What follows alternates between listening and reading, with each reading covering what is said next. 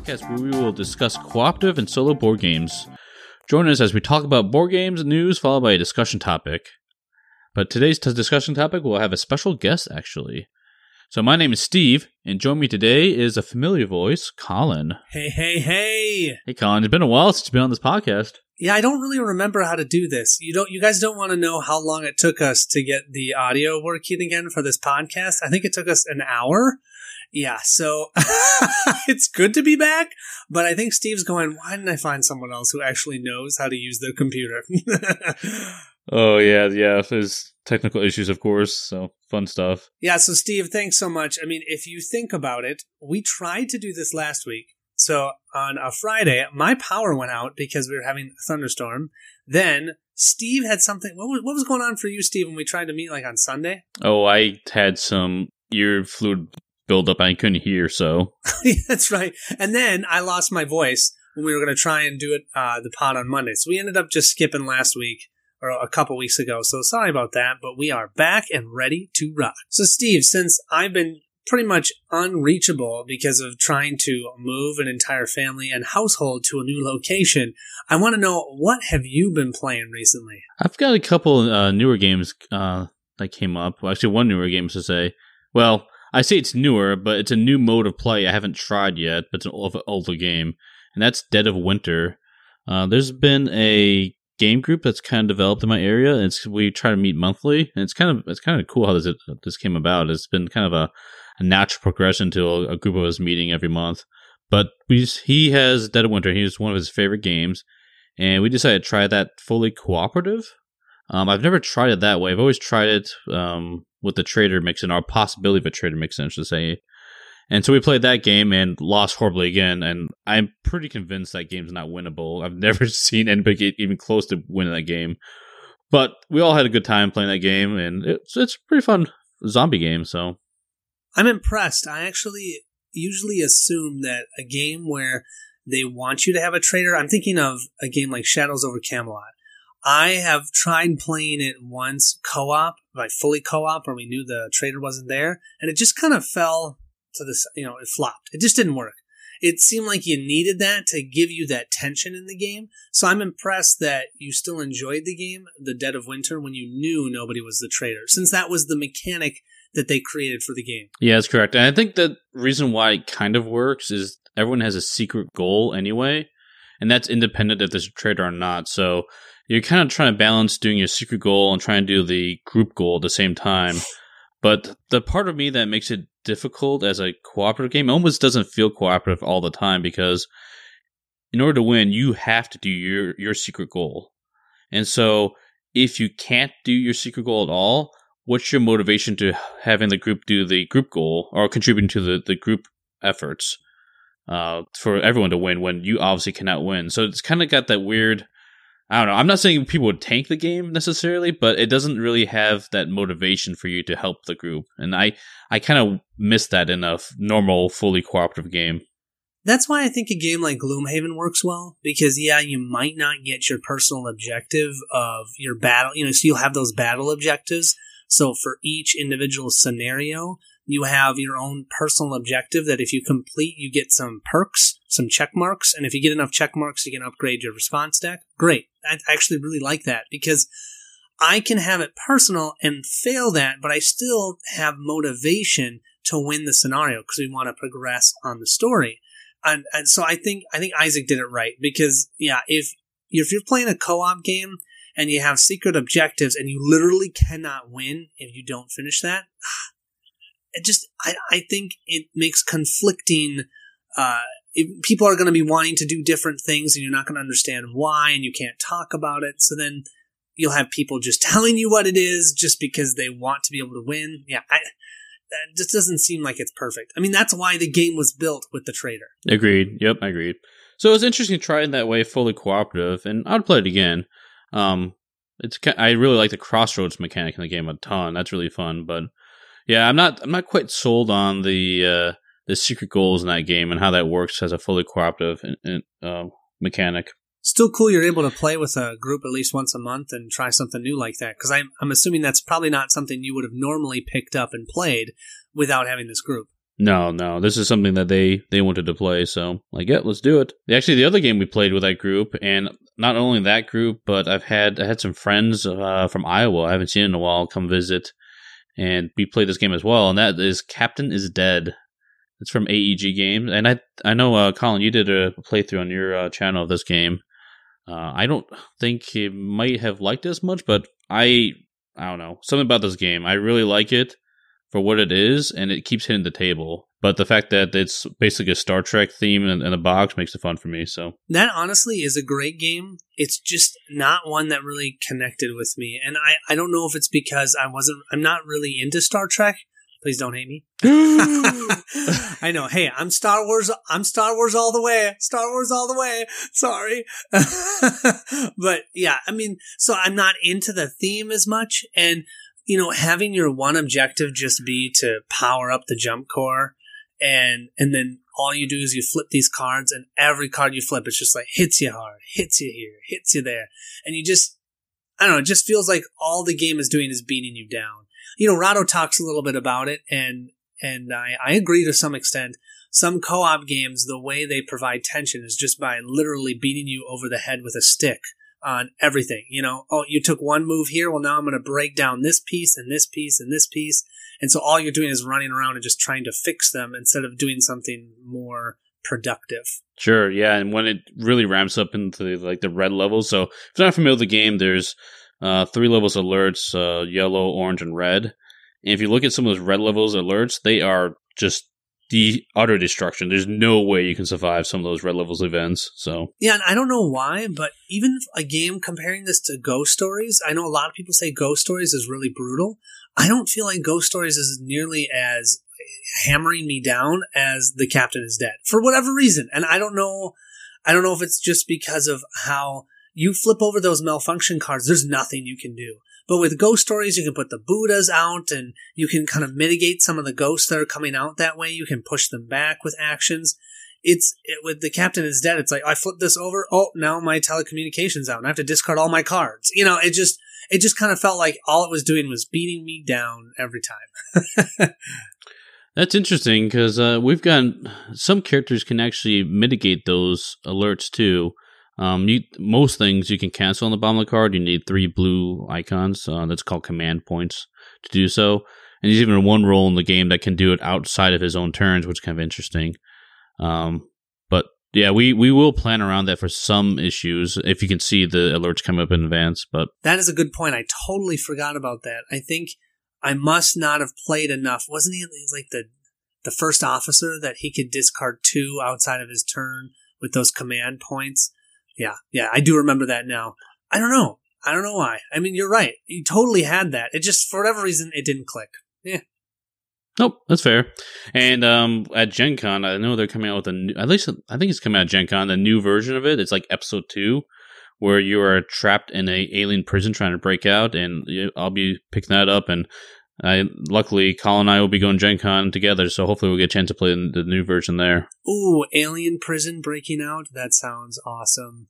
Actually, that reminds me of did you ever hear of the game Daedalus Sentence? Yes, I have. Is that the one with the uh, rings that rotate? Wow. Steve, I'm impressed. yeah, nobody knows about that game.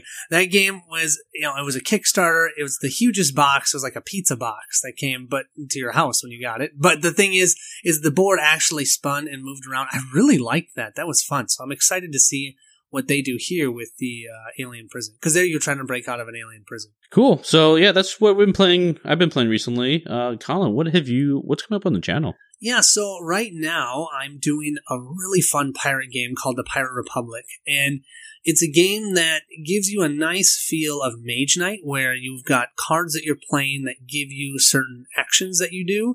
Uh, the, the difference with the Pirate Republic is you get generic move points, and then when you go and do combat, you'll play your cards purely for combat only. Uh, the advantage of that is that your cards you're not going to be stuck as much as you are with Mage Knight. Uh, because you won't have where you'll draw your hand and you have no move cards. You'll always get three movement plus or minus two or three somewhere in there. So sometimes you'll get six movement, sometimes you'll get two or even one movement, depending. Uh, but yeah, you're basically just going around this huge map and taking out ships, sinking uh, sinking naval ships, sinking uh, merchant ships, pirate ships, and uh, sacking land locations, forts, ports, anything you can think of. Gathering reputation tokens, gaining your swagger, which is your experience. Yeah, it's a uh, it's a lot of fun, and I'm playing a co-op version right now, and I actually have to say that is the way to go. They they have a solo mode. The solo is fine, but the solo is just to beat your own score. The co-op they give you objective cards and you can hand pick one out. You can randomly pick one and you, you try and complete it within three rounds. So right now I just put up round two out of round three on the channel and having a blast. I just took out my first fort. I took out the French fort, so I kind of feel bad for my French friends over there. but um, yeah, took one out. I got two to go in the next round. We'll see if we can do it. But yeah, it's it's a lot of fun. And aren't you giving away a copy of this on the channel? Oh, Steve, thank you. Yes, I'm also giving away a copy, and I'm gonna also give away. I've got all the deluxe components. I'll just include them in there and send them out too. So that's that's good until June 18th. So I'll be giving that away on June 19th. So that'll be pretty cool. So if you're interested in that, take a look at his playthrough. I think you've got a video um, describing what you need to do to enter that. Yeah, and not only that, J Play also has a playthrough of it, and he does the solo mode. So if you are thinking, I just really want to be able to play solo, you can check out J Play's video of it as well. He does a great job. You know Marcus, he's so funny. He actually rolls the best I've ever seen him roll in that game. I, I'm so impressed with him. I actually sent him a personal note after that, being like, what did you do? What did you do to the luck gods? Did you give them money or something? so yeah, it's, it's fun. Other than that, the other two games I'm playing right now, one we're going to talk about more, so I'm not going to get into detail with it now, is Renegade. And we're later in this conversation going to be uh, having an interview with Richard Wilkins, aka Ricky Royal, and we're going to talk to him a little bit about designing the game, um, you know, why he in the first place even got uh, doing YouTube videos and why he decided to design a game, all of that. So we'll talk about that later. And then the third one is Arkham Horror, the card game. You guys, I just, I cannot believe it. I swore up and down that I was not going to like that game because I do not like Cthulhu settings at all. And I actually got the game when it first came out, just that core set. I played through all three and I was like, yep, hate it, send it, no, don't want it. But then Steve over here was like, oh, you should try Lord of the Rings LCG. And I tried it and then ended up either trading or buying every single piece of that game. I have everything, which is, I don't know, I mean, maybe a thousand cards, maybe more than that. Um, and so I, I realized how much I still love deck building. You know, it brought me back to my Yu-Gi-Oh days, except for I'm doing it cooperatively and my wife likes it. And so I'm like, oh my gosh, this is amazing. Let's do it. And so after getting into the Lord of the Rings, I was like, okay, everyone says Arkham Horror LCG is better. So I gotta try it, right? I gotta try it again. Now that I understand what these LCGs are really about. Yeah, I tried it and I love it. I really, really love it. Is it better than Lord of the Rings? no. But is it good? It's good. And I, I did just recently do a top 10 card games. Uh, and I put this one at a number seven.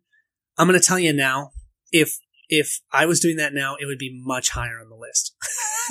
I don't know where, but I have now played already Arkham Horror LCG 15 times, and I've played Lord of the Rings only 18 times. So that should just show you.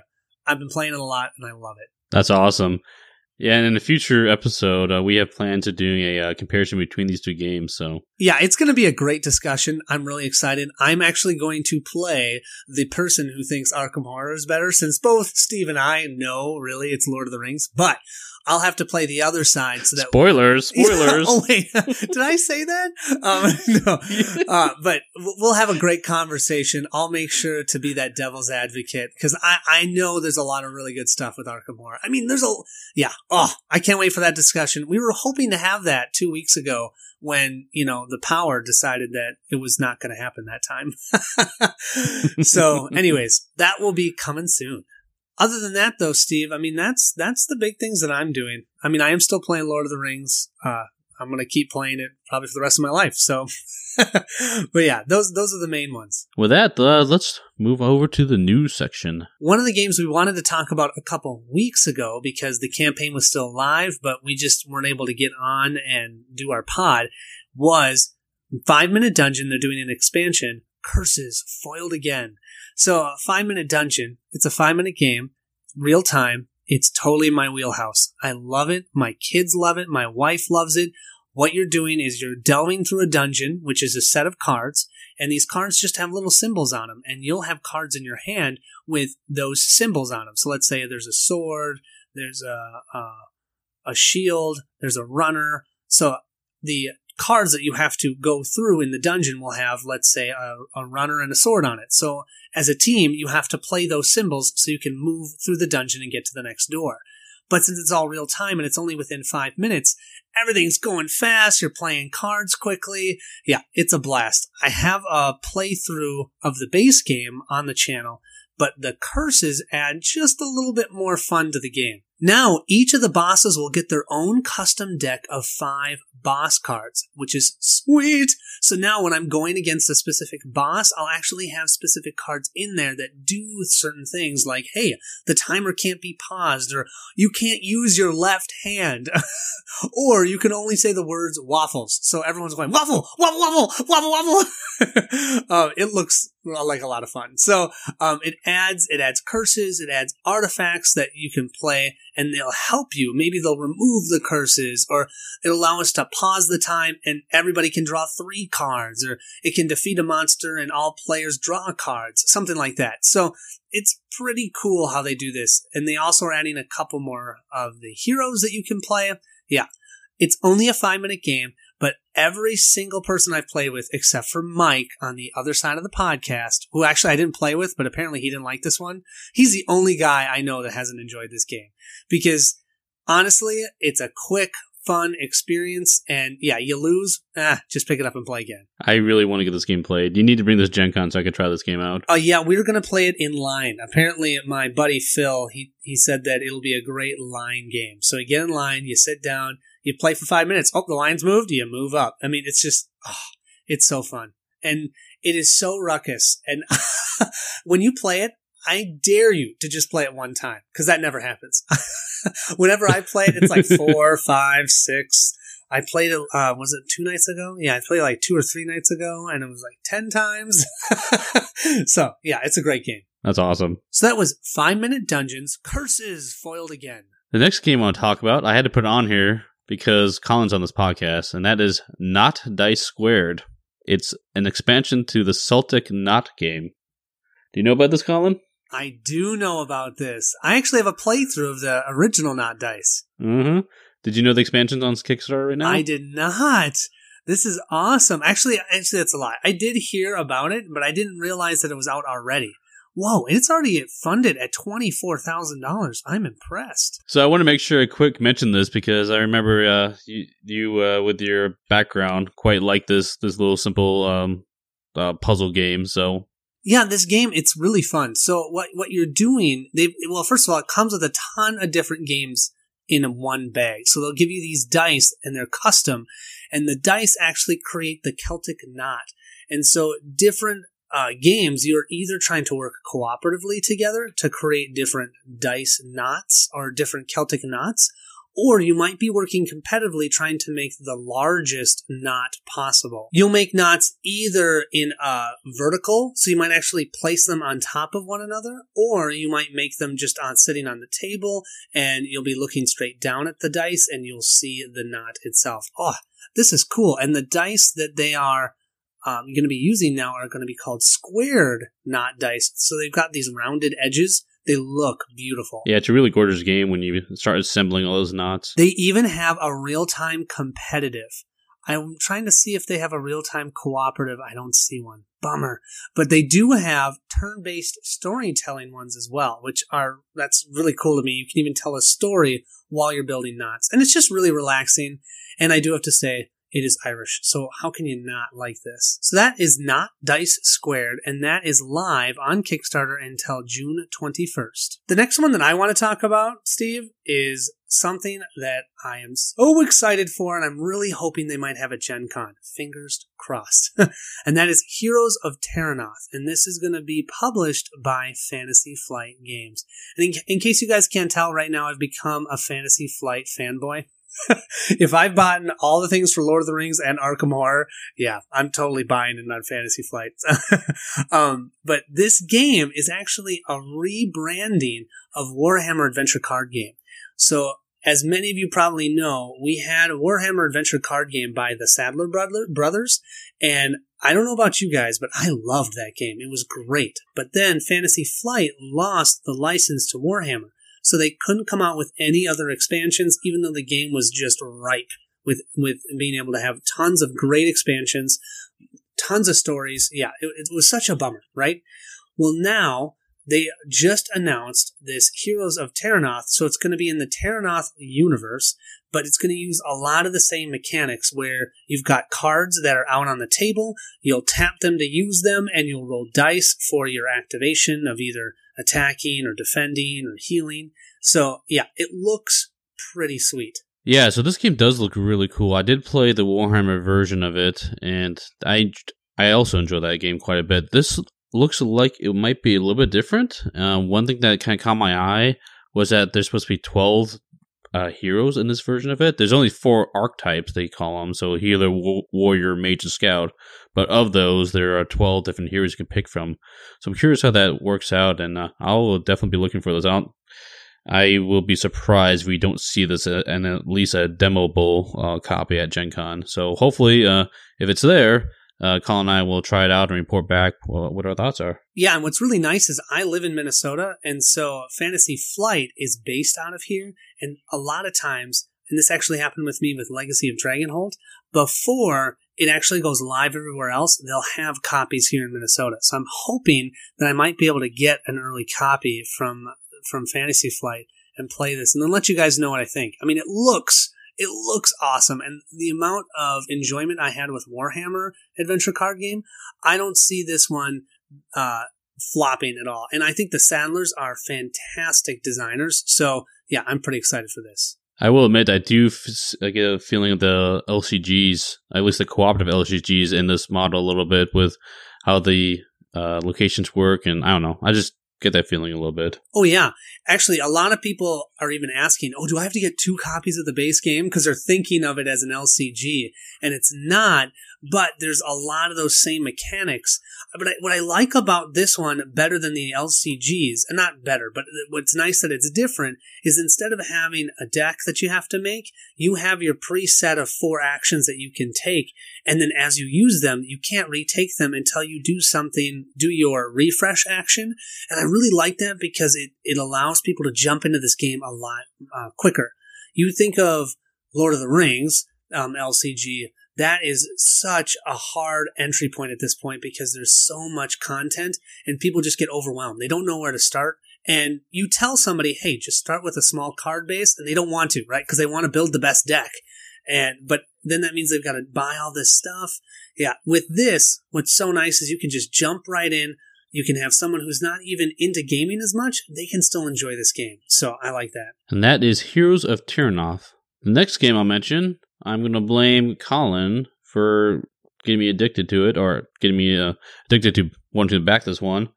And that is Black Sonata. yes. So uh, I know, Colin, you just recently did a, uh, a playthrough of this on your channel. And I've been, ever since I've played a few of those hidden movement games, um, I've, I really do enjoy them. They're all, all pretty fun in their own different ways.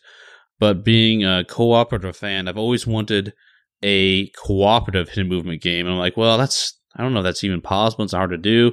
Well, I guess that's kind of this Black Sonata game kind of proved that point. Um, he did, they did manage to make a uh, co-op. Well, actually, it's listed as solo, but you can actually play, um, play as a small group if you want. And having the AI secretly move around the board, trying to discover who this, I believe it's called like the uh, the the Dark Lady. The Dark Lady. Trying to yeah. discover her. Let me just say this, Steve. So I really enjoyed the game solo, but I love playing games with my wife, and she really liked this one. And my favorite experiences playing this game has actually been with my wife, not playing it solo. And I think that's because she is way more of a logical individual than I am. so she's a lot better at tracking where the Dark Lady could be. Uh, you'll see in my playthrough, I'm terrible at it. So, but uh, if you watch the playthrough, you can understand how the game works. And what's really fun about it is every time you gain more information about the Dark Lady, it becomes harder and harder to track her because every time you find her, then you have to move through your clue deck or not it's not a clue deck it's your stealth deck. You have to move through the stealth deck by more cards however many clues you have and that means she could have moved a lot more on the actual map and so then you're trying to chase her around and find her yeah it's it's really enjoyable and what's so enjoyable about it is that it's so quick too i mean it says 30 minutes it literally only takes you 30 minutes so it's a great game to take on a travel. So if you're going somewhere, so I'm going to be going to Alaska in a month. We're going on a cruise. Yeah, if I had this, that would be coming for sure. Because you could do this on a plane, you could do this in a hotel, you could do this in the cab. No, I'm kidding. Probably not the cab, but um, any of the other places. So easy to fit in your bag. I love that. And this is already funded on Kickstarter. In fact, they kind of blew through the stretch goals pretty quickly, so they're trying to figure out what they can do to uh, add some more stretch goals to it. But the nice thing about it, it's only a twenty-four dollar commitment to get the the game. Yeah, and I know that they're trying not to do stretch goals of adding more content because what they don't want to do is add something that isn't going to work, right? So they're looking at ways of improving the quality. And so, one thing that I think is worth mentioning with this game is, well, how does a hidden movement work when it's controlled by the AI? And basically, what it is is there's there's some paths which you program with this deck, and you don't really know where the starting point is as it, the path kind of loops on itself. Uh, so that's what gives you the the replayability, I guess. Uh, but there's eight different paths, and like, can you can you memorize the paths? Can you memorize the the traits of this uh, dark lady you're trying to discover? And the designer himself has been on BGG's answers this question a few times, and he's played it a ton, of course, and he hasn't had these things memorized. And even if he does, I guess he said he's mentioned someplace I can't remember where he mentioned, but he has an algorithm um, created where he can generate new paths if we there's uh, possibilities for more expansion content in the future on that. So I'm kind of pathetic, Steve, and I actually went and tracked the movements on a couple of the different paths just to see, you know, to see how he did it. And yeah, it is it is phenomenal. And what's really cool too is on the back of the rulebook, he'll also give you harder paths. So there are some paths where she might move more than one spot, or she might not move at all, and you don't know when that's happening and when that's not, and so it makes it a little bit more difficult to find her.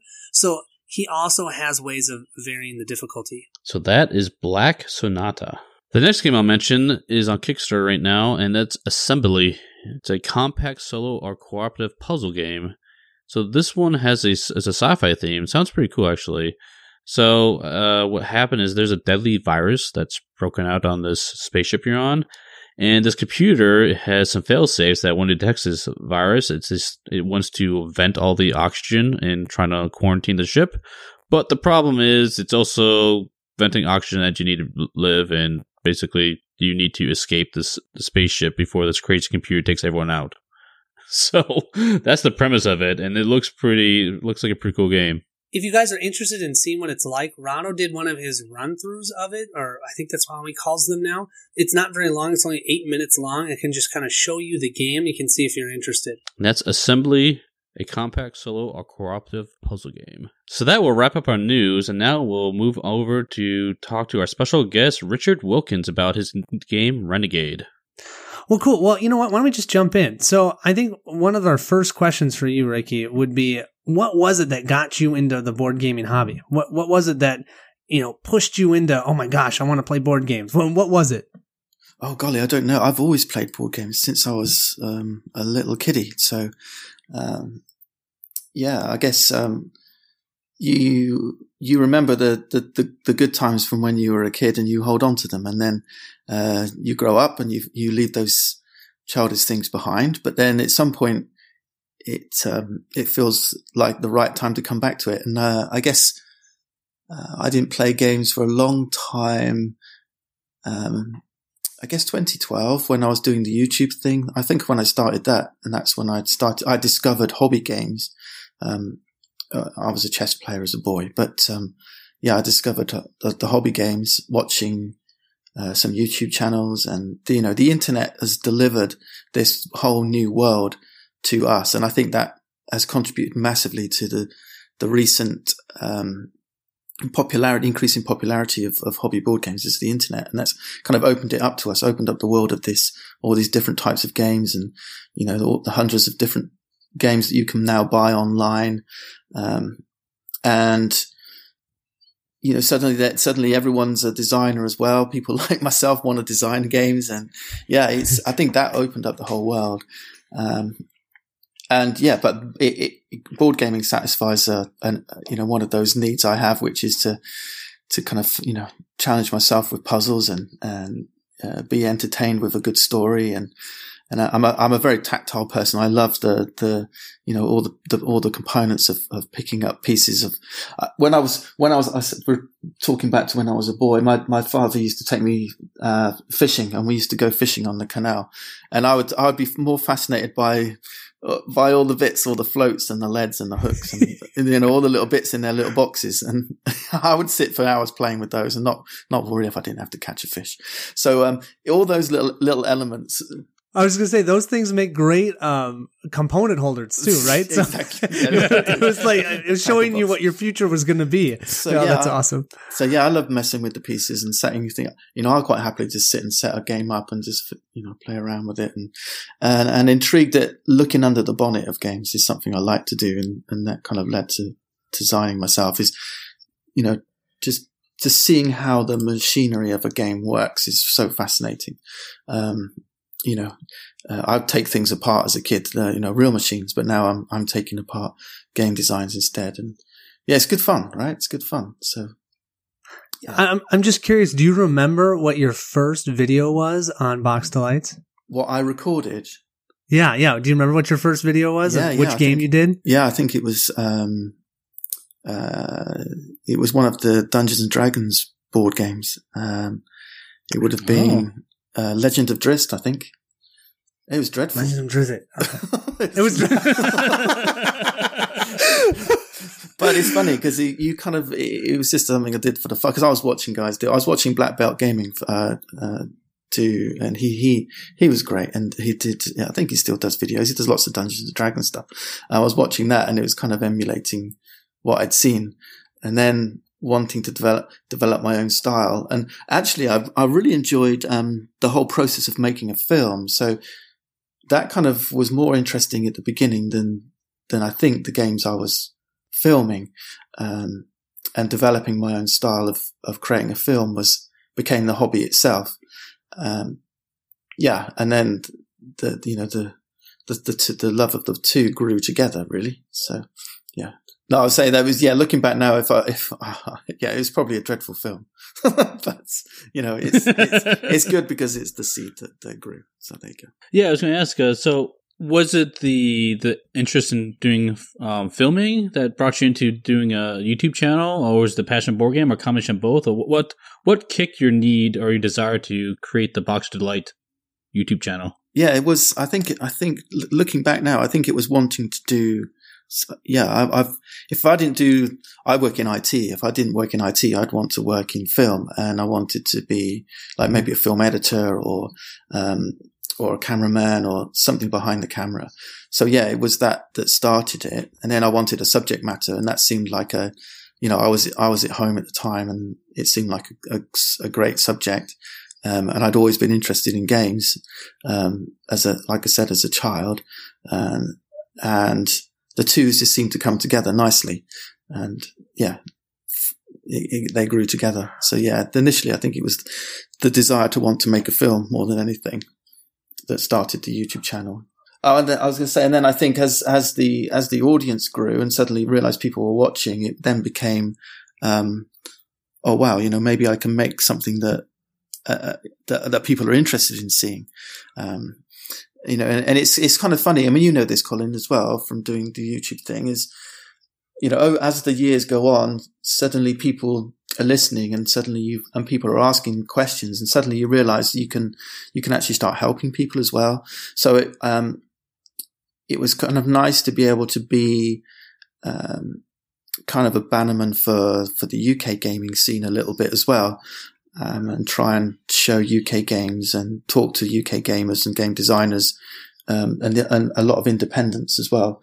And it's suddenly, you know, suddenly this, this desire to want to make a film takes you off in all sorts of different directions you never really expected. Um, you know, uh, to, to, to, sitting here with you now chatting about, you know, designs and so on as well that we'll that we'll do is yeah it's it's, an, it's been a, a fascinating journey for sure. So, Ricky, when you say games, I'm just curious because a lot of I, I, get this question a lot: is why not video games? Why board games? Uh, you know, because if you think about the ease of entry, a, a video game you don't have to read instructions, and a video game you don't have to set up, and it just you just sit down and you can play it. Yet, I'll pick a board game to play a, lot of times over a video game because I enjoy the whole process of doing it. But I'm just curious for you, why is it that you enjoy a board game over something like a video game? Right. Well, there's certainly there's certainly similarities um, in the two media, but um, yeah, definitely it's about the, the, the thing about board games. And I think I guess I, I said already it's having pieces that you can touch because you know I like that tactile thing and also being able to, if I was playing, if I'm playing a video game, I don't play video games now, but if I'd want to know how it works, I'd want to be able to, and I can't see how a video game works. So a lot of, you know, a lot of the enjoyment I get out of a board game is, is watching the, the machinations of the rules un, uh, unfold and, and work their magic on the board. And I can see that, you know, I, am fascinated by things like, um, um, automaton, you know, that they used to make in Victorian times or, or, or, modern times, even with, with wood and cogs and, you know, and you can open the box and see something working. I feel like that with board games. It's, it's being able to see those cogs turning. Um, and, and they're very simple. I mean, you compare the, you know, the computing power that drives a video game is exponentially mass, you know, huge compared to what, what drives a board game. But, yeah, and, and you see, and you mentioned reading rule books. Reading rule books is a pleasure to me. It's not, you know, th- that's part of the the enjoyment is learning how to play it and and being in, enchanted by clever mechanisms. That's what board gaming's about for me, or solo board gaming.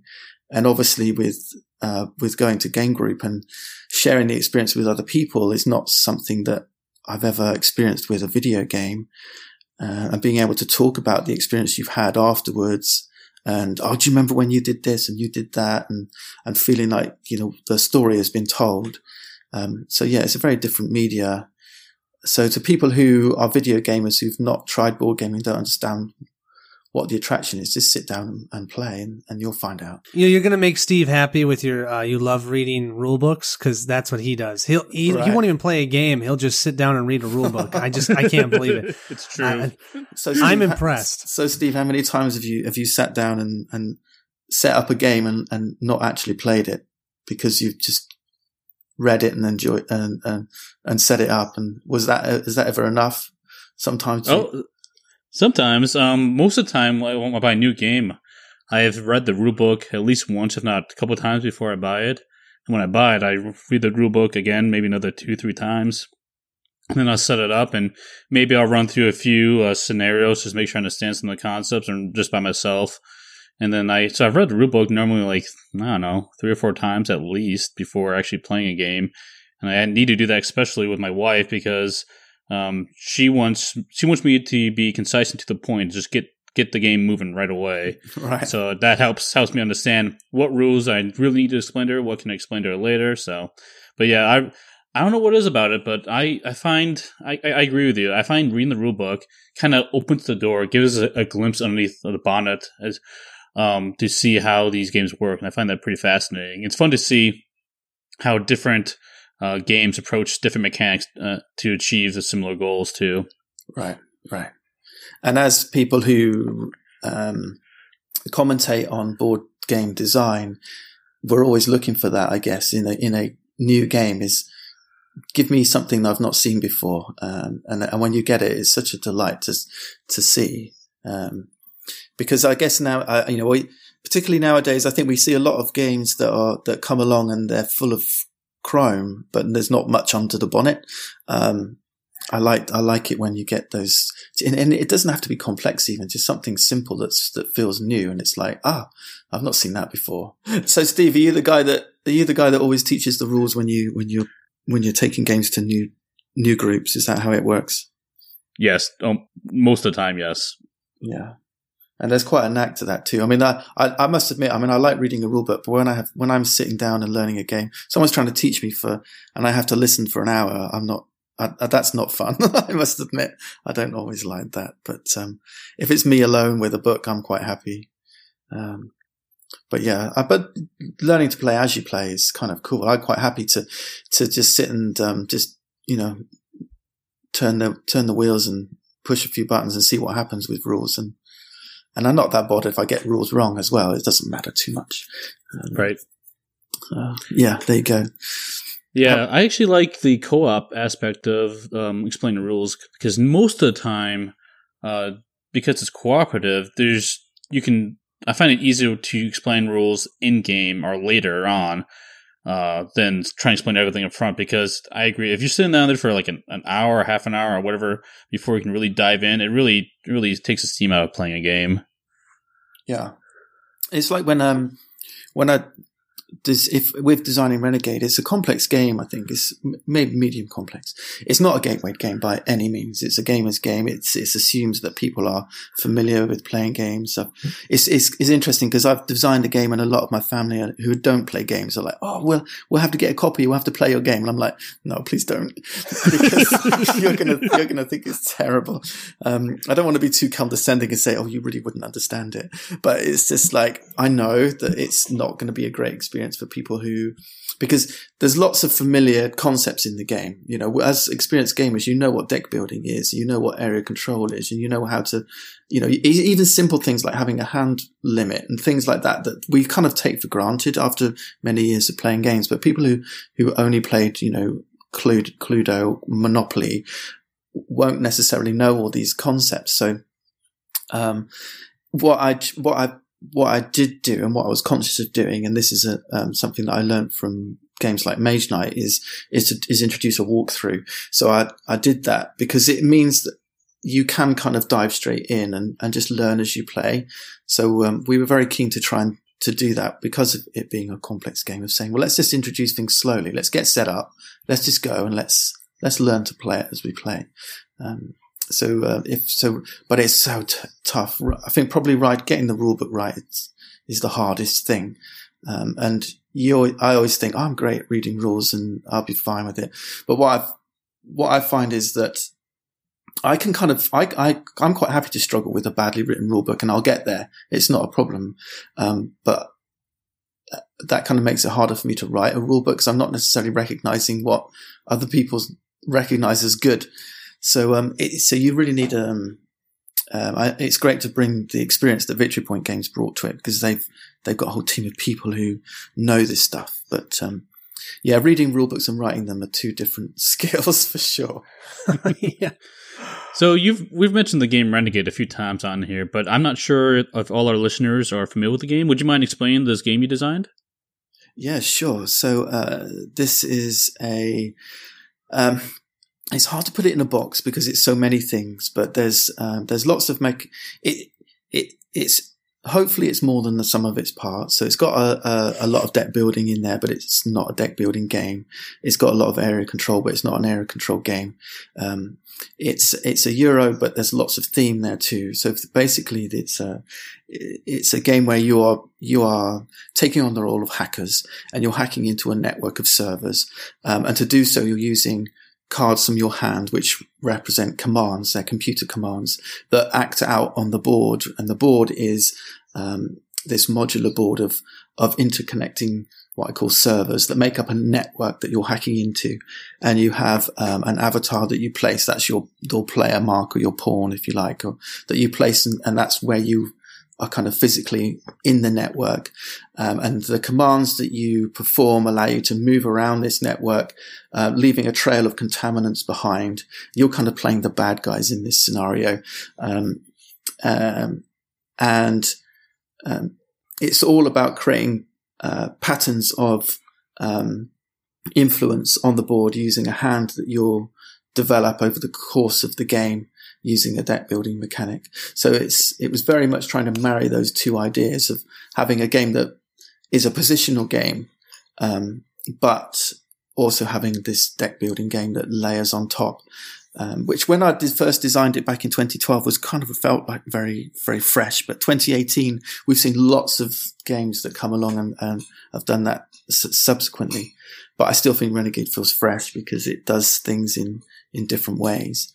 Um, yeah, that's the that's the high level view of what Renegade is is all about. Why did you decide to design the board game? What was your motivation for that?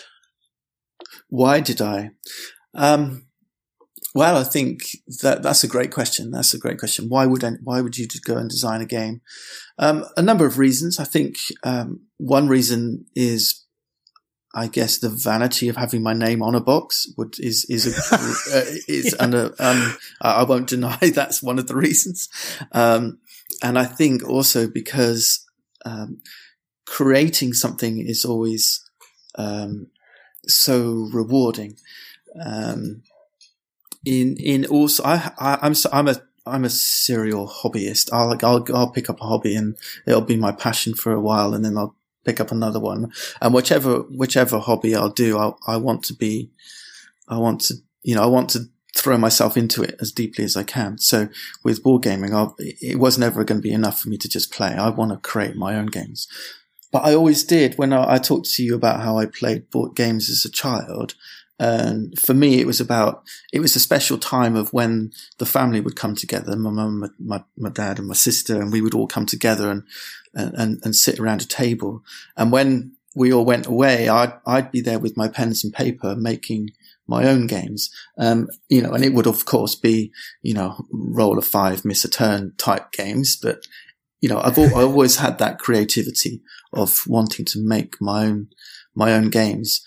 Uh, and if I, if, if in playing our own games at home, I'd want to change them and, and make them, it would be better if it did this and wouldn't it be cool if it did that. So, um, as, uh, as an adult and building this audience with Box of Delights and suddenly being thrown into, into contact with other designers and publishers, it, it kind of presented an opportunity to say, Hey, you know what? I could actually do this, um, if I wanted to. Um, so yeah, it was all about just, just trying to, to, to, to kind of immerse myself in this industry, really, for sure.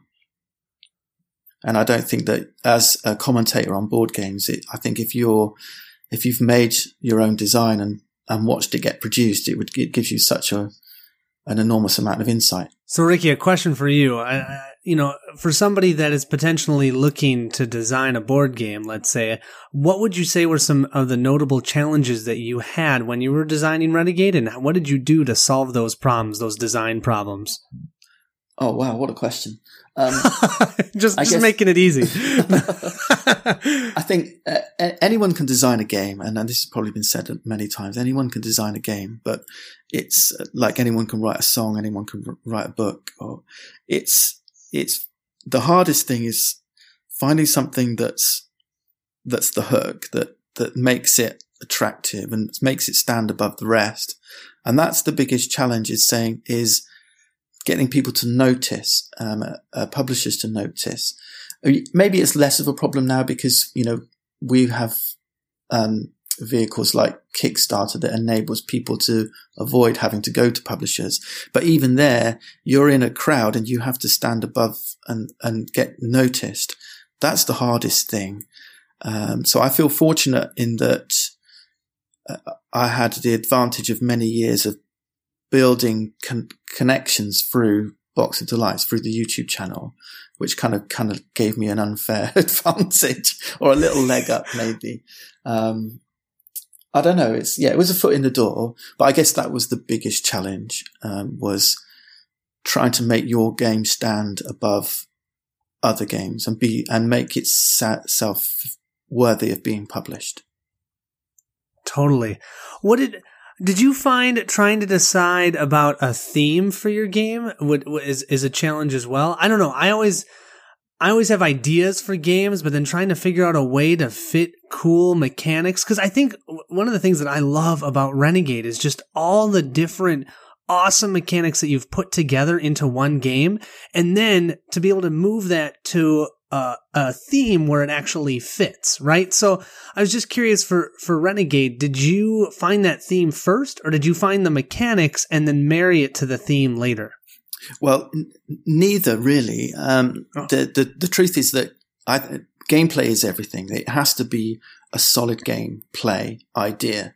So in that respect, the the mechanism uh, came first, but things evolve. So originally, and I've said this before, the game started out the it looks very different to it to it does now, but it's still the same game. But the theme at the time was Anglo-Saxon Britain, um, and you know all the contaminants and things that were invading a server were you know people was invading a, a land.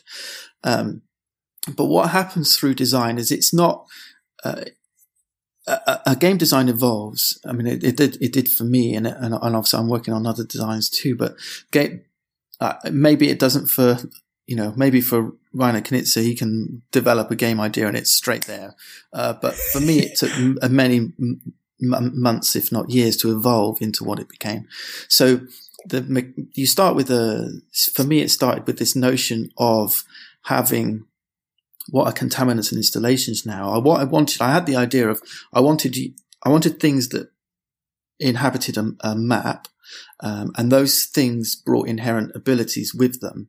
So it wasn't a case of, you know, like all the games I played were, um, you know, cards in your hand did stuff. Um, but what I wanted was the pieces on the board to do stuff, like kind of what you see in war games, right? Different units have different abilities. Um, but I wanted those things to evolve as well so that they kind of interacted with each other. Um, so I had things like, you know, farmers were farmers until they interacted with a missionary and then they became, um, you know, farmers turned into missionaries. Um, and then this, so all the me- mechanisms of that game were there, and I presented those to Victory Point Games, and then Victory Point Games said, "We really love the way the game plays, but we we're not so enamored with the theme; it doesn't feel very original." And they gave me a um, a, a list of other themes and said, "Why don't you try using one of these themes, but with the same kind of game engine?" Um, I can't remember what they all were now, but we ended up with with this cyberpunk theme. And of course, what happens then is that you you can't just splat that on top and expect it to work because as the game develops, what it does is you you have to you have to kind of tear away all that kind of the, all the all the superficial mechanisms that fitted with the theme, leaving you with this underlying engine that that kind of is the kind of the the hook, if you like. That's the real important part. Uh, The rest of it can all be thrown away and redone. So you end up with this important idea, which is I want units on a map that do stuff and evolve, um, and you know the the cards that present ability. You know, you play cards that help you enact that on the board. Um, so that's all that kind of remained. Um, and then the cyberpunk theme comes in, and then it becomes a development process of saying, you know, I want, I want to give a feeling. You want to give a feeling to the players.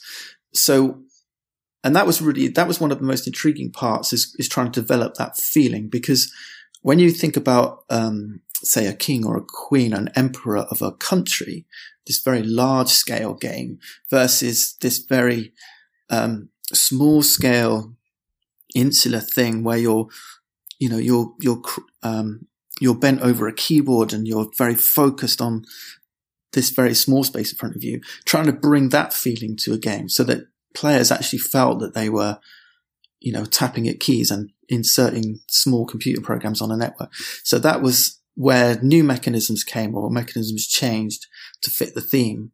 So it really does become um, this, uh, you know, th- this kind of helix of the two things kind of working together and evolving together um, around each other to, to come up with something. And that's why I think me- me- mechanisms and theme both create the game, not one or the other.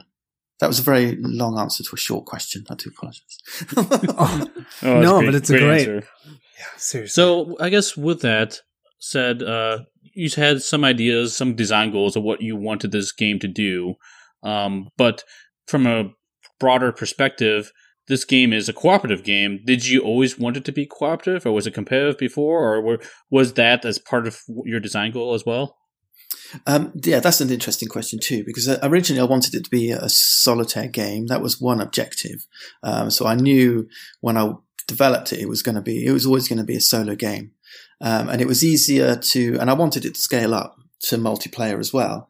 And it's easier to scale up a solo game into a co-op than it is to scale up a solo game into a, um, a competitive game. So it, yes, it did, um, it did, it did scale up into a co-op. And obviously that scaling up also presented lots of different challenges.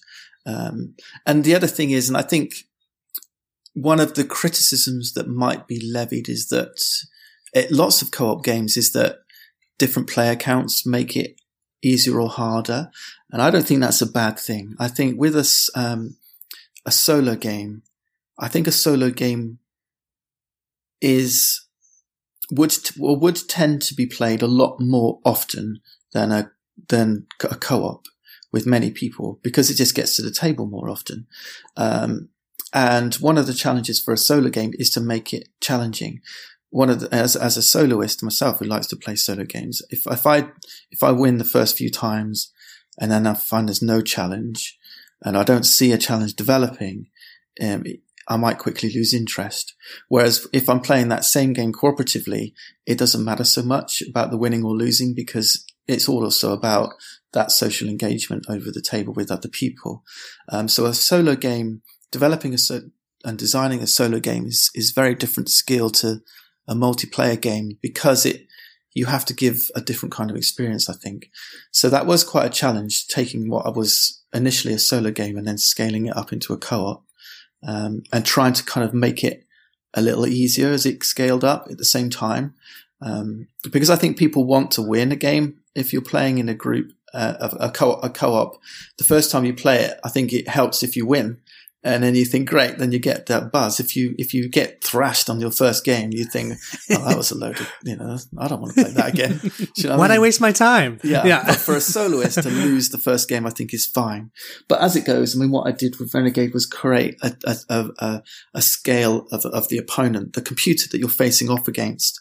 Um, the the grandmother of the those is is I, I, I, dubbed them SMC, supermassive computers, is, is called Mother.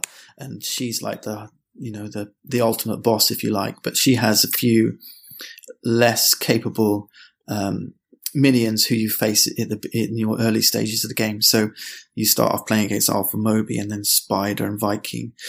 Um, you know, those two, Alpha Moby and Spider, they they don't they present a small challenge, but you should be able to win. So even for the soloist, um, I did say, "Go on, I've handed you a few wins before you get going." But the real challenge is then Viking and Mother, and and then we had our uh, another ex- uh, one of our booster packs brought um, a new uh, opponent to face called uh, Logi, and I've I've just developed another one in um, booster pack three, which I'm not sure when we'll release that, but it'll be going into playtesting soon. So. Um, yeah, there's going to be new enemies to face, and they're of, of scaling difficulty. Um, but yeah, I think that was. Did I answer your question? I think I did. Jeez. Don't worry, you totally did. That was awesome. So I'm excited to hear that there's uh, more content coming out from this game. Uh, do you? How far do you tend to take this game? Do you have like an end goal in mind, or are you willing to just keep creating SMCs and other uh, uh, counter countermeasures as there's as there seems to be uh, fans for the game. Right, right. Well, the end the the the end get goal was the base game that got delivered. Uh, that was the goal, um, and you know, if if a game, uh, we didn't expect, I didn't expect it to be Kickstarter, but it did end up getting kickstarted. Um, I took it to Victory Point Games, and they never used um, Kickstarter. They did a, they did all their games in house. They printed in house, and then they um, relatively recently moved to the Kickstarter model, and they they you've seen them produce. Um, um, uh, you know, Nemo's War was the last big one they did. Um, uh, Darkest Night went that way, Dawn of the yeah. Zeds, um, and they've they've now you know packed up all of their in-house printing and the, the you know the, the, machines they were renting have now gone back, and all their stuff is now produced in in China in a factory and and has that high quality uh, production that you see. Um, so what happened obviously with the Kickstarter campaign is people want stretch goals and as more and more funding came. We funded in less than two hours, which was just crazy. I never expected that to happen. And I think a big thank you to all the folks who followed Box of Delights was probably a big part of it. Um, but of course, then they're immediately there they're saying, "Give us more material." And I had lots of material. It was all there on the cutting room floor because one of the you know the economies of that you need to strive for, try and deliver when you take a game to a publisher is they'll say, "Well, we love your game, but there's too much stuff. Cut it back." So we had to streamline loads of stuff, and then um, you know, so there was lots of stuff already there, developed and ready to go. So we we added a couple of booster packs, which were supposed to come out after the Kickstarter, but they ended up getting wrapped up in the Kickstarter because it kind of took off off a little quicker than we thought. And yeah, for, I think for as long as um, people are wanting to play the game and Victory Point Games are happy to continue to um, make a profit from it, then I'm sure they'll keep knocking on my door and saying, "Give us more stuff, Ricky." Um, and, I, am quite happy to. It's at the moment. It's um, I do I do obviously want to do other things, um, but I'm still um, bathing in the the buzz of um, of the Renegade Kickstarter and happy to produce some more material. So yeah. So I got another so, question for you then. Uh, so how would you compare designing a base game or a game from the ground up versus designing extra content or additional content like expansions to a game, how would you c- compare and contrast those experiences? Right. You ha- kind of have to rein yourself in a little bit doing expansions because the designer in you wants to do something new. Um, whereas the, you know, the, the people buying the game and playing the game just want more stuff, right? They want, just give me more of this, give me more SMCs, give me more opponents to face, give me more cards that get, let me do stuff and, you know, uh, that I can upgrade my deck with. So they want more stuff. Um, and the designer in you wants to do something new. So you have to, um, you kind of have to rein that in a bit. Um, but no, I think, I think at the moment, I've got so many ideas for what I can do to just deliver more stuff. It's, it's not too difficult, um, to, to, deliver more stuff. Uh, it's, it's one of those games that invites, um, expansions very easily. So, um, yeah, I think for as long as we can keep, there's got to come a point though where everything just feels the same. If we keep doing more and more of the same stuff, so we do have some ideas that say, well, how you know, I've got ideas of just trying to flip it on his head. I'd love to do another game. I've started work. I'll give you a scoop on this one if you like. I might have meant dropped the odd little nugget here on Twitter now and then, but I'm working on another game where we flip flip it on its head a little bit, and it's set in the same world. Um, it's called Console Cowboy is the working title. Um, but in this, instead of playing the hackers, you're place, you're, you're playing the, the other side. You're trying to, def, you know, uh, defeat the hackers. You're trying to uh, put up resistance to the hackers, and it's more of a competitive game as well. Um, uh, so yeah, I'm, I'm, trying to, you know, so as a designer, you're always you've always got new new ideas, and it's always exciting to try and to develop something new. Um, but obviously, for expansion material, you've got to rein. You've yeah, you've just got to rein that in. So, did you say that was it was it's gonna be called just so I get Cowboy Council or Council Cowboy? Console Cowboy. It's one Console of the names. Console Cowboy. Yeah, it's awesome. one of the names of the cards in Renegade. I was gonna uh, say, I thought the, that was one of them. yeah, one of the, one okay, of the, one of the purple ones.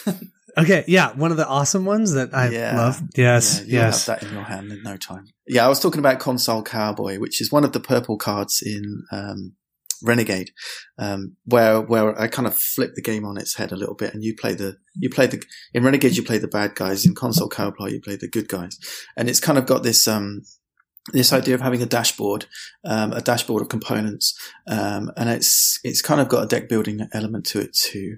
Um, so it's it's kind of I want it to feel like the same same kind of game, but give a comp- completely different um, gameplay feel. Because what's fascinating is obviously I I um, I built this game in 2012, and as the years went by, it was I saw lots of games c- come and go that were like, oh my god, that was you've just stolen Renegade's idea, you know. And I thought I was going to deliver something new. And every year that went by, and, and Victory Points are going, yeah, we'll we'll do it this summer, and oh no, we'll do it this fall, and oh, we'll do it next spring, and and it was like, no, another game's come out that does something like mine, and it was just um, so. But now I've got. Um, you know, one game that's come out uh, relatively recently that has a lot of the same feel of Renegade is Spirit Island, and um, you know, and maybe I'm I mean, that game's uh, wonderful. So, um, but uh, you know those kind of ideas. But one thing I can do with Console Cowboy is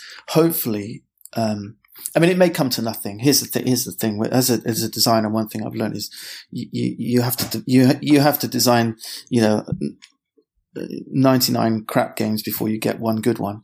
Um, so it may not, it may come to nothing, but that's what I'm working on at the moment, um, as well as expansion material. But the, the benefit now, obviously, is if I, if I, I'm hoping, you know, the last Renegade took like six years from submission to publication that if I do another one, it might be a little bit quicker, um, based on hopefully the success of Renegade. Um, so that is, it is hard for new designers to break into the business. Um, because if you're a, I mean, and it makes commercial sense. If you're a publisher and you've got a well-known name giving you a game and some no, some nobody, you're going to put your, your well-known person out first, right? So that makes a lot of sense. So I think it's, um, it's hard work to kind of get that, that momentum going. But once you do get a few games under your belt, I think it become, it must become easier. Um, but we'll see we'll see. Yeah. So I gotta ask, I gotta ask Ricky for these two games since they're in the same world, and you're going to be kind of playing maybe the other side. Would they be cross compatible potentially? Uh, no, I don't think so. I don't think okay. so. No. I totally get that. That'd been so crazy cool if it could have, but I, I get it. yeah. And that would be hard to design. I was just curious. I mean, that's one of the things from designing a game is you, you get kind of fed up with it after a while. yeah, that's good. Yeah. so, um, and you want to do something new. Um, but if you, if you're getting fed up with something, then you can't bring the magic. So one thing about Kickstarter is it, you know, before the start, the launch of the Kickstarter, I was fed up with Renegade. I couldn't stand the sight of the bloody game. but afterwards, it was kind of like, it gives you a burst of, you know, you kind of, of, of off, off the back of everybody else's excitement, I guess, of playing something new, uh, new to them. And it was like, I'm quite happy now to start doing expansion stuff because I'm excited about it again for a while. And then uh, I'll do the new thing. Ricky, a question for you. So you have a bunch of variants in the back of the book.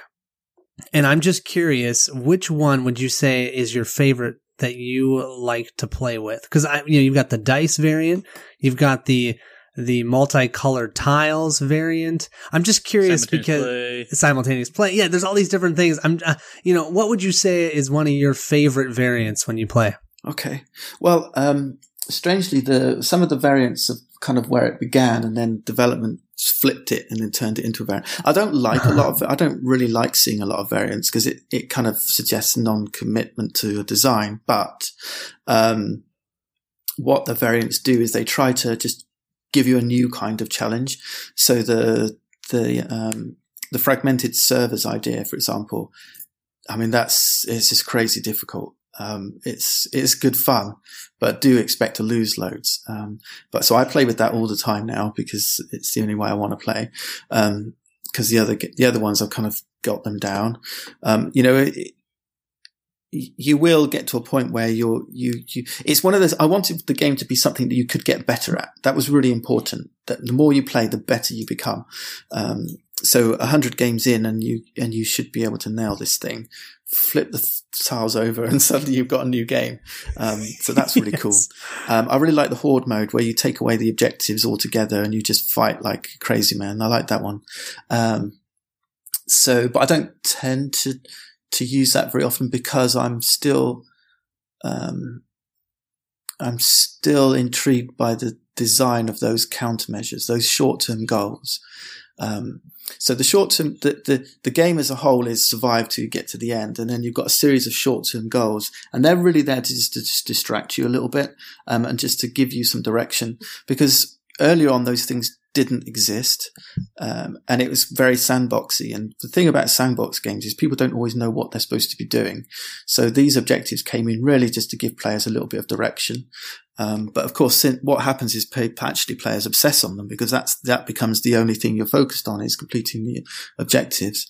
Um, so I kind of play with those a lot because it's a big part of the game now. Um, but simultaneous play is not something I have an opportunity to do very often. Uh, but it's, um, it's, it has been fun. It's great fun, especially with four or five players, um, just to everyone playing their turns. And it, it becomes, it, it's strange because you'd think it would take the game a lot quicker to get over with. But then this other decision point comes in about what, what simultaneous play says is, you know, in, in a traditional game is you, it's your turn now and then it's your turn. Now it's your turn and you go around the table clockwise and then it's your turn. What this says is everyone start your turn whenever you want. Just go when you're ready. So, uh, and then you do your stuff and then you finish and your stuff could overlap other players' turns. You could start your turn and somebody else could be doing their turn and you wait for a little bit, see how they're, t- right now I'm going to do my next bit. And it's real good fun. But what happens is, is it ends up being loads of communication because you're, well, you do this and you do this and then I'll do this and then I'll do this. So it introduces that extra layer of the game. It's a lot of fun. Um, uh, I'd love to, to, witness more games of, of, of simultaneous play. It's just to sit in and be a fly on the wall on those games is fun. Um, yeah, uh, but yeah, definitely the fragmented servers is a go-to uh, all the time now for difficulty. I still haven't tried that. I got I got to do that. That's it looks awesome. It just looks like you said, really difficult. And I'm having enough of a difficulty just going against the mother and the Viking right now. Haven't even pulled out Loki yet. So I will say I have played uh, the simultaneous with my wife and with a group of four. And I will tell you, you are absolutely right. It takes longer, but man, it, it adds this layer. Actually made it feel a lot like Spirit Island because mm-hmm. Spirit Island yep. is simultaneous. So it becomes this, okay, like you said, I want to do this action and then you want to do this in the middle of me doing that other action, you know, or when, how do we want to coordinate together? And it can be, you can make some really cool things happen. I think Steve yeah. was even telling me about one time where he, he had his wife bring a, bring something over to him so then he can blow a bomb up and, you know, destroy a bunch of sparks at one time. And yeah, you know, it's just, it, it provides that extra enjoyment to the game, I think, um, with co-op. But I will say that it's probably not the way you want to start playing the game. You're going to want to play it where each person has their own turn because yeah. it can, yeah, it can overwhelm. And also, alpha player takes a little over a little bit as well. And one of the one, that's one of the challenges you have to face designing co-ops is is getting everyone involved in the game. Um, and but having your hand kind of hidden and protected and having your own little isolated turn means you can just do your thing without other players interfering. Uh, but yeah, for a bunch of experienced renegades, simultaneous play is good fun. And Ricky, is there anything that you want to ask us? I mean, you know, we we are. I mean, I've played your game at least at least 20 times, probably more than that. So, uh, yeah, cause I mean, you, I was fortunate enough to be able to get, uh, pre-production copies. So I had it then, played it at least 10 or 12 times. And then with my final copy, I've played it at least 10 or 20 times. So anything from your end, being a designer, curious from someone who's played it, do you have any questions for us? Oh, wow. That's a, that's a good question. Um, I was going to ask you something un-renegade related, but. Oh, sure. Uh, that too. Um, that's fine let's think. So for so in answer to your first thing, so from a renegade player's perspective, you know, I've asked so many questions of the playtesters is what's left untested, un- unasked. that's, a, that's, a, good question. totally fine. And if you don't have anything, that's fine. I was just curious. Where do, well, where do you, th- okay, as, as commentators who see a lot of games, um, and please be critical if you wish, um, where do you think Renegade fits in the market? Because I think that's one of the things is, you know, when I was looking for a publisher, who to, who to go to, and Victory Point Games aren't the biggest name out there, but I took it to them because, you know, I, wasn't interested in making money. I mean, they said to me, what, you know, what do you want for royalties? I said, don't worry about that. I'm just, I just want to get a game made. Um, but so I took it to them because I felt it was their kind of game. Um, but do you, where do you think Renegade fits in the marketplace? Is it very niche? Do you think? Is it, is it something that, um, you know, I don't want to lead the answer, but where, yeah, where do you think the Renegade fits in the market when you see it alongside all the other games that you play? Is that a fair question? That's yep. a that's a really good question. Yeah, Colin, why don't you answer first, and I'll follow up. Okay, I see how it is, Steve. Throw it at me first, huh? I can do it first. I'm kidding. I'm kidding. I'm fine. Um, yeah, you know, I I would actually for me personally, I felt like going to Victory Point games was pretty much spot on because I do feel like the sweet spot for the game is the solo perspective and Victory Point games is about solo games. Yes, they've got lots of other games, but they are one of the best publishers for if you want a solo game that gives you a challenge that is uh, a thinky game that it's not just to chuck some dice and and move some pieces on the board this is an actual uh, strategic game. So to me, I felt like going to Victory Point Games was spot on. um, you know, I know I've gotten a lot of people coming back to me saying, "Oh, why aren't there miniatures? Can we have miniatures on the board? Why why isn't the board bigger and flashier and all of this?" And I just I feel like the game doesn't need that. You know, wh- why you play this game is not to move miniatures across the board. If you're going to be doing that, pull out Massive Darkness from Cool Mini or not, something like that. This game, it's all about the card play, your hand management, the subtle movements on the board, the it, it, it's amazing how much a difference it makes to push one contaminant one partition over, right? all of a sudden you could do something totally different. And it's all those small changes that make the game itself so enjoyable. And so I felt like personally where the game was uh, published was perfect and using Kickstarter was actually really great because people could then put their money in and feel like they're supporting you, Ricky, and supporting Victory Point Games in, in publishing this game. And now that it's out in retail, I just can't wait to get it to more people, show more people. And, you know, for me, this is this is a top five solo experience just because of the enjoyment of the card play, the speed of the game, and then the the fact that you can. I, I feel like every time I play it, I still learn something. I still go, oh, I had never thought about that in any of my other plays. Why didn't I? yeah, and, and to me, that's uh that means that it's it's a game with a solid design. That's awesome. Thanks, Colin. Appreciate it. Yeah. So I come from a little bit different perspective as someone who didn't back the Kickstarter. So um, kind of how it came about is obviously Colin and I have been working on the One Stop Co-op Shop and helping him out with that YouTube channel and this podcast. And um, he started talking to me about this Renegade, and we did. I helped a little bit with the playthrough back in the day. And when I saw that in the playthrough, it looked kind of cool, you know, but it looked like I don't know, like more of a filler type status. And uh, so later on, um, when they started coming out, Colin's like, "Oh my gosh, this game is really good." I'm like, "It is, it is, yeah, yeah, yeah. Trust me, it's really, really good." You know what? Screw it. I'm gonna send you a copy. So uh, uh, thanks to Colin for sending me the copy I have now. And so I sat down and started playing it, and it's like, okay, it took me probably took me two or three times to like really grok this game, really understand the nuances. Because right. the first time playing through, it was like, okay, I understand how the game plays, but I feel like there's there's something else to this. I kept playing more again. It's like, okay, th- wait, this is this is starting to look like more uh, uh, the sum is greater than its parts and as I kept playing, I'm like, oh my gosh, there's there's something here. This is this is really really good. And I can't remember when it was, but um, I don't sleeve all my games, but the ones I do think they they have to reach a certain level for me. Like, okay, yeah, this is a sleever, and I can't remember when I sleeved this one. It was probably my third or fourth play. I'm like, okay, this is definitely keeper. This is this is something that needs to get um, some attention. I sleeved it, and uh, since then I've been having a, a heck of a time with it. So coming from initial perspective where I, I, I, my initial impression was more of like an kind of like an abstract filler and now i think it's definitely more on the heavier side i wouldn't say it's a heavy game per se but it's definitely on the heavier side because there's a lot of nuance and a lot of a lot of depth and exactly how you described it i got the same impression where this is a game you can become good at and once that opened up to me that became so it it floats somewhere between a, a, filler and a heavy for me, but uh, something that I can fit within a 30 minute window for solo and something that's in a small box can bring travel with me. Um, that's those are huge pluses for me. So thanks, Steve. I appreciate that. That's awesome. That's good to hear. And it feels, you know, just being able to have some, have, uh, have someone like yourself who ticking a couple of those, um, objectives for me is awesome. So that's great. That's great feedback. Thank you. Appreciate it. Well, my second question for you guys was, um, Colin, I think you've been asked this question before, and, and I think I know your answer. Um, what about you guys designing a game? Um, uh, what's uh, Colin? I think you said no, never. yeah, no. I. Um, but I why? Why? Why not?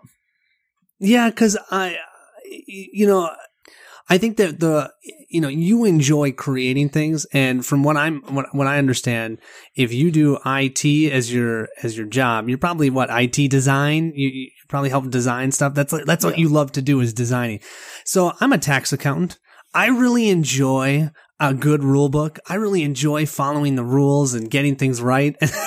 and, and uh, that's the type of thing. That's why I started the channel was because I loved, I loved explaining games to people and showing them how to play it right. And I felt like there's tons of YouTube videos or channels out there, but a lot of them, they just kind of explain the game in a way that people don't understand. And I wanted to be able to try and do that because I felt like that was something I was generally pretty good at is explaining how to play.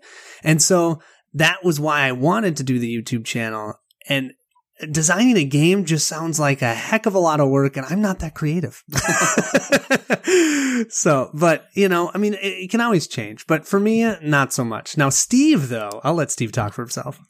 Yeah, my is a little bit different. So, um, it's funny because right within past couple weeks or so, three or four weeks, um, with my local gaming buddies, we've been seriously talking about uh, game design. So he got real interested in this, and we've been throwing ideas back and forth. Um, but before that, um, I actually have an ongoing uh, Google document where I've been jotting down concepts like game mechanics and doing some tweaks and stuff like that. Um, nothing too serious yet, but how I play games is I'm a big fan of house rules. I know this might turn people off a little bit, but what I like doing, I like taking, uh, seeing the game system someone's designed, and I, I definitely play a few times, play exactly how it's written a few times, but after that point, I'm like, huh, what would happen if I made this adjustment? I'll, and sometimes I'll play it a few times solo to make sure it doesn't doesn't break the system. And I might introduce my wife a few times, or maybe some other people. And I'll be, and when I explain the game, I say, hey, by the way, this is how you play the game. But I like this slight alteration, and these are all minor alterations for, for, for the most part. I never do major overhauls of games, but that part I like doing. And so, because of this innate desire to tweak games with its house rules, I've been I've been seriously considering um, designing a game. In fact, um, when I was reaching out to Colin, I was like, you know what? I, I really want to get back to the community. I've been in board game community for a while. I want to do something in return. So I either want to do uh, some content people can, can consume, either YouTube or a podcast, or I want to design a game. And uh, kind of we talked about it back and forth a little bit, and ultimately we decided to do this podcast. But now I'm doing this podcast. I'm talking with my computer over on Co-opcast and the other designers. I'm I'm seeing more into the the mechanisms behind behind the the veil, essentially, kind of like you described, Ricky, as kind of reigniting that passion to design a board game. So while I don't have anything official now or anything, I I would definitely seriously consider designing a game in the future. Oh well, excellent. Well, best of luck with that because it's yeah, it's it's very fulfilling for sure uh, to see something come alive that you've created um, and, and, take on a life of its own for sure. And and yeah, I agree. Encourage people to house rule like crazy because it's your game, and um, you know we're just a bunch of individuals who've said play it this way, but once you've got that box in your hands and you can do what you want with it, and uh, yeah, knock yourself out, go for it. And collaborations are good as well. If you, as a designer, if you, if you, if you work with somebody else, that's always good. Um, so maybe Colin, maybe you're more of a collaborator because you could be the guy play testing and giving ideas uh, to designers. Maybe that's something you could think about not that I'm trying to shove you down a particular route or anything, but so I wish you the best of luck, Steve, and uh, I look forward to hearing more about what uh, what you come up with. Awesome. yeah, we'll you, see what happens. And would you be keen to take it to a publisher or go the self-publishing route? I'm not certain. I'm probably lean towards publisher, but I mean, this is first. I want to get this podcast and this content down where it. I feel I feel pretty pleased with it.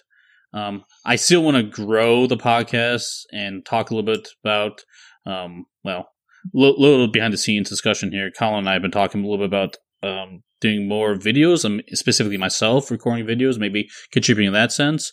But once we kind of get this uh, content out there, and I'm I'm pleased where it is, I think I'll dive deeper into a design game. And then I guess the other thing too is um currently I'm playtesting a game right now. I I'm not sure I'm I can talk much about what that game is exactly yet. Uh, but once that ends, I think I'll probably get use that time to dabble into uh, board games. So, so Ricky, thanks for joining our podcast. But uh, how can people reach you? Uh, thanks, Steve. Well, thanks for having me. Uh, you, the, folks can always reach me at boxofdelights.net. Uh, you can find uh, contacts there for Twitter, Facebook. Uh, come over to the YouTube channel, uh, Rick Casey Royal um, on YouTube and uh, or, or just email me. Feel free to email me at ricky at boxdelights.net if there's uh, questions about solo gaming, co-op gaming. If you're just starting out in the in the hobby and want to find out more about solo gaming, then I'm here to help you. Thanks so much for joining us, Ricky. We had a lot of fun recording the podcast. And with that, this brings us to the end of episode 36. I hope you enjoyed the content. If you would like to reach out to us, feel free to email us at mvpboardgames at gmail.com or Twitter at mvpboardgames. We have also started a Slack workspace. If you are not familiar with Slack, it is basically a large chat room. There you will find Mike, Peter, Colin, and I to talk about all things board games. If you'd like to join, reach out to us via email or Twitter, or use the link I will be posting in the description of this episode to request an invite. While an invite is required, our Slack workspace is open to the public. I hope to see you there. And join us next week as Mike and Peter review another game, followed by a design discussion. Thanks for listening, and we will see you at the next stop. Yeah, so I want to a quick. Uh, hey guys, Hey, Steve. did you keep recording? Because we I haven't stopped. Okay, Oh, good. cool. So Well, you we're can still good. you can hear this back, and we were we were talking about you. You, you should have heard, you should have heard the language of swearing that was going on. Oh yeah, It's like You know, about time he so left, hard finally. to work with him. Ugh, man, ah, sometimes. Yeah, if you Oh think there's there's a lost God. two minutes somewhere, the that'll be the that'll be the juicy stuff we cut out. oh my god, I'm so on the edge of my seat because you're like, yeah, but we're in this new game. This game is called, and just then And it then cut out. it cuts Literally out. just I'm like, no! That's what it cut out. That's hilarious. Okay.